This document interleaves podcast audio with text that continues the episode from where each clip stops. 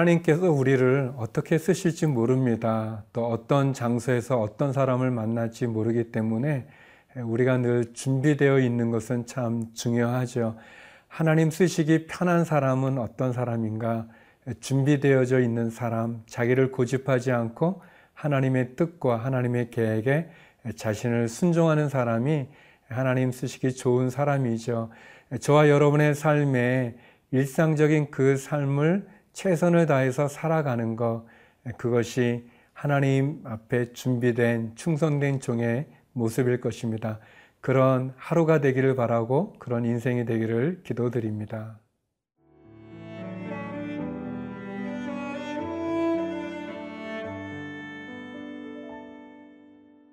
사도행전 13장 13절에서 31절 말씀입니다.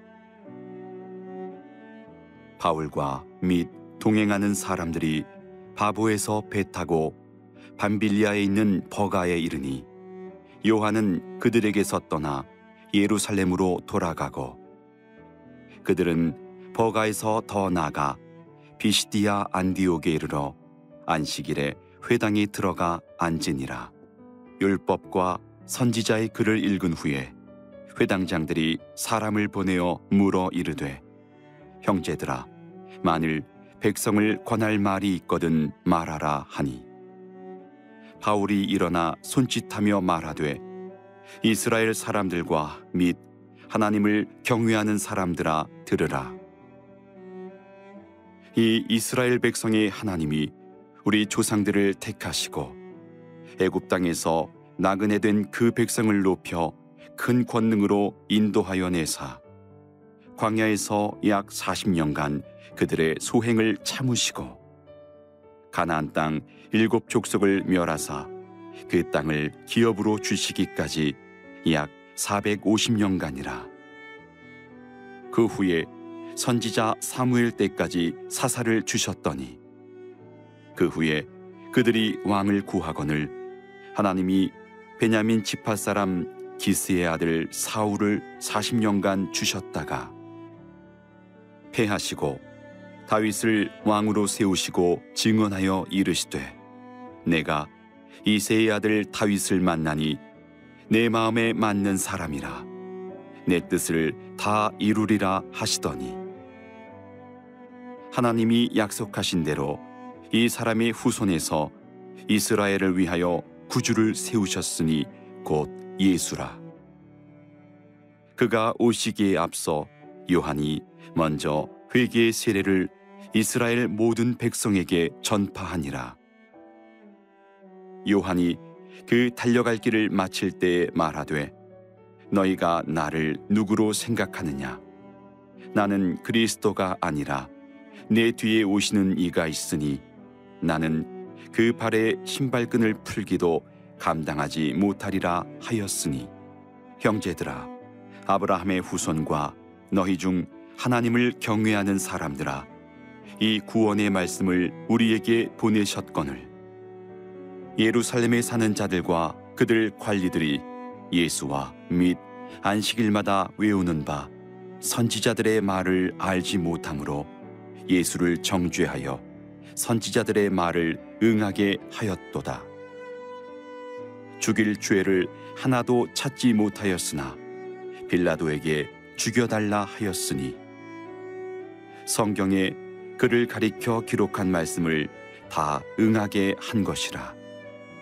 후에 나무에서 내려다가 무덤에 두었으나 하나님이 죽은 자 가운데서 그를 살리신지라. 갈릴리로부터 예루살렘에 함께 올라간 사람들에게 여러 날 보이셨으니 그들이 이제 백성 앞에서 그의 증인이라.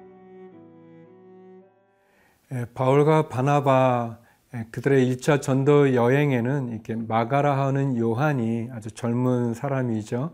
예, 또 바나바의 어떤 조카가 되어지는 그런 배경이 있는 이 마가가 함께 동행했지만 어, 이제 계속되어지는 전도 여행에 그 아마 힘들어서 그랬을 것 같은데 그가 이제 떠나가게 되고 예루살렘으로 다시 돌아가고 계속해서 바울과 바나바는 전도행을 이어가게 되어집니다. 어, 그리고 그들은 곳곳에서 하나님의 말씀을 전하죠.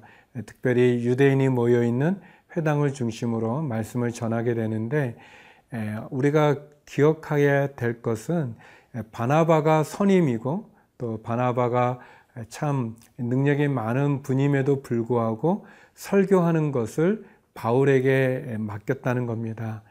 이렇게 서로 성교는 서로 협력하는 것을 알 수 있고 또 바나바가 바울을 세워주는 아름다운 모습을 또 볼 수 있습니다. 바울은 하나님의 말씀을 담대히 전합니다. 16절인데요. 바울이 일어나 손짓하며 말하되 이스라엘 사람들과 및 하나님을 경외하는 사람들아 들으라. 어, 비시디아 안독이라는 곳에 이르러 안식일에 회당에 들어가서 바울이 하나님의 말씀을 읽고 또 많은 사람들에게 하나님의 말씀을 전합니다. 바울의 설교가 이제 시작이 되는데요.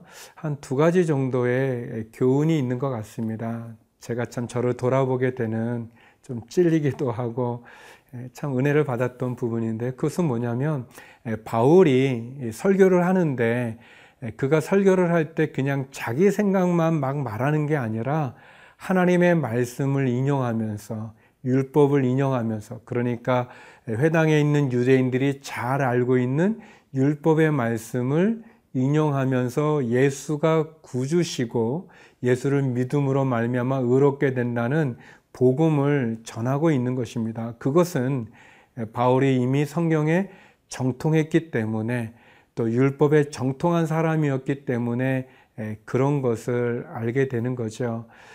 또 하나는 바울은 하나님의 말씀을 전하고 복음을 전할 때 그의 마음에 담대함이 있는 거예요. 많은 사람들과 논쟁하는 것을 두려워하지 않고 또 적대적인 사람들을 두려워하지 않는 이 바울의 담대함과 용기를 보게 되었습니다. 그러면서 저를 돌아보면 저는 선교사로 있을 때 얼마나 준비가 되었는가 생각하면 참 부끄럽게 좀 짝이 없습니다. 저는 이제 중국에서 이제 짧은 기간 동안 선교사로 있었는데요. 중국말을 잘 못했어요. 중국에 선교하러 가면서 중국어를 잘 못한다는 건 이게 말이 안 되는 것인데 그런데 부족해서 그 중고를 잘 못했었습니다. 그냥 시장 언어 정도로만 했던 것을 보면 참 준비되지 못했던 저를 또 돌아보게도 되고요.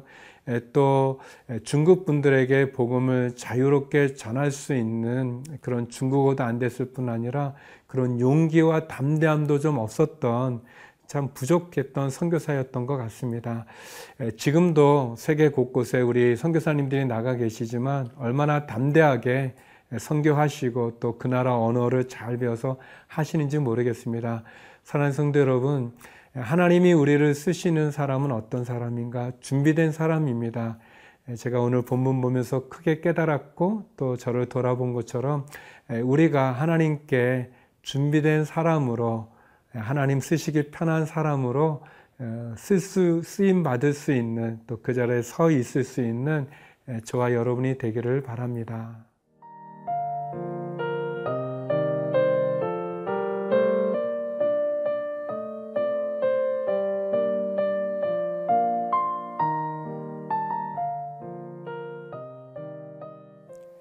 바울의 설교는 늘 일관된 결론이 있는데 그것은 예수 그리스도입니다. 바울은 이제 사도행전에 보면 그가 몇 번의 간증을 하기도 하고 또 설교를 하기도 하는데요. 그의 간증이나 그의 설교의 결론은 늘 예수 그리스도입니다. 바울의 중심에는 예수 그리스도가 계신 것이고 바울은 그 예수 그리스도를 증거하기 위해서 어떤 말씀도 인용하고 또 구약도 인용하고 또 그의 생각이나 또 그의 철학 또 사상 경험 또 그가 겪었던 체험들 간증들을 얘기하죠. 저와 여러분의 삶의 중심이 예수 그리스도가 되기를 바랍니다. 바울은 이렇게 결론적으로 말씀하죠.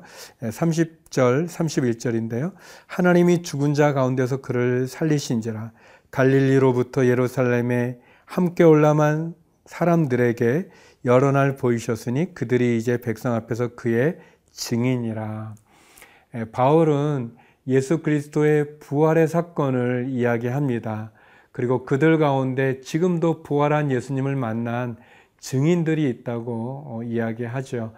바울의 설교의 핵심은 예수 그리스도입니다. 그 예수 그리스도가 구세주이시고 그 예수 그리스도가 십자가에서 우리의 죄를 대속해 죽으시고 하나님이 그를 살리신 부활의 증인으로 바울은 오늘 본문에서 또 유대인들에게 설교하고 있고 또 논증하고 있고 또 증거하고 있습니다.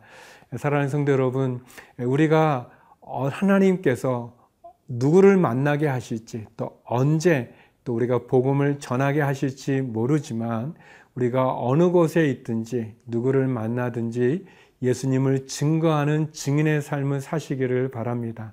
그 증인의 삶을 살기 위해서 우리에게 필요한 게 두 가지죠. 하나는 우리가 복음을 알아야죠. 성경의 말씀을 알아야 됩니다. 그래서 우리가 복음을 모르고 또 성경을 모른다면 배우십시오. 공부하십시오.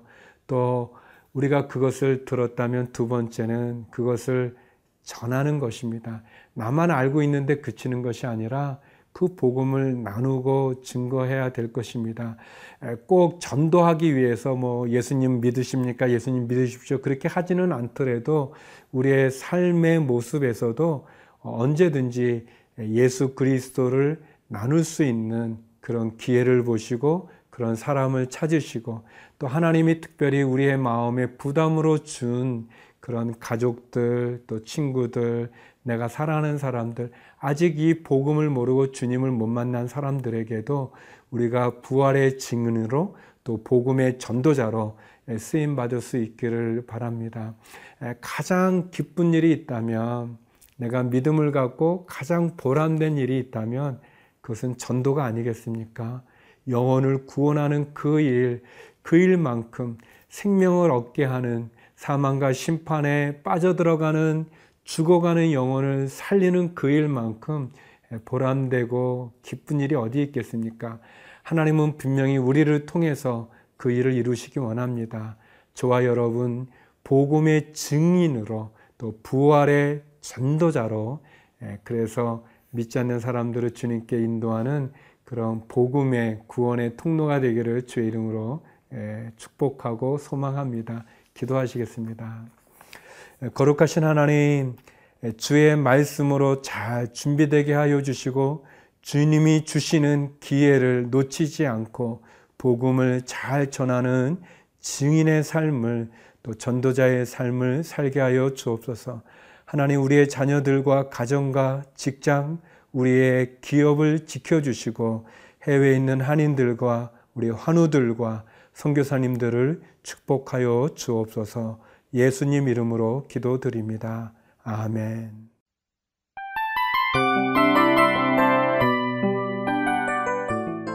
이 프로그램은 청취자 여러분의 소중한 후원으로 제작됩니다.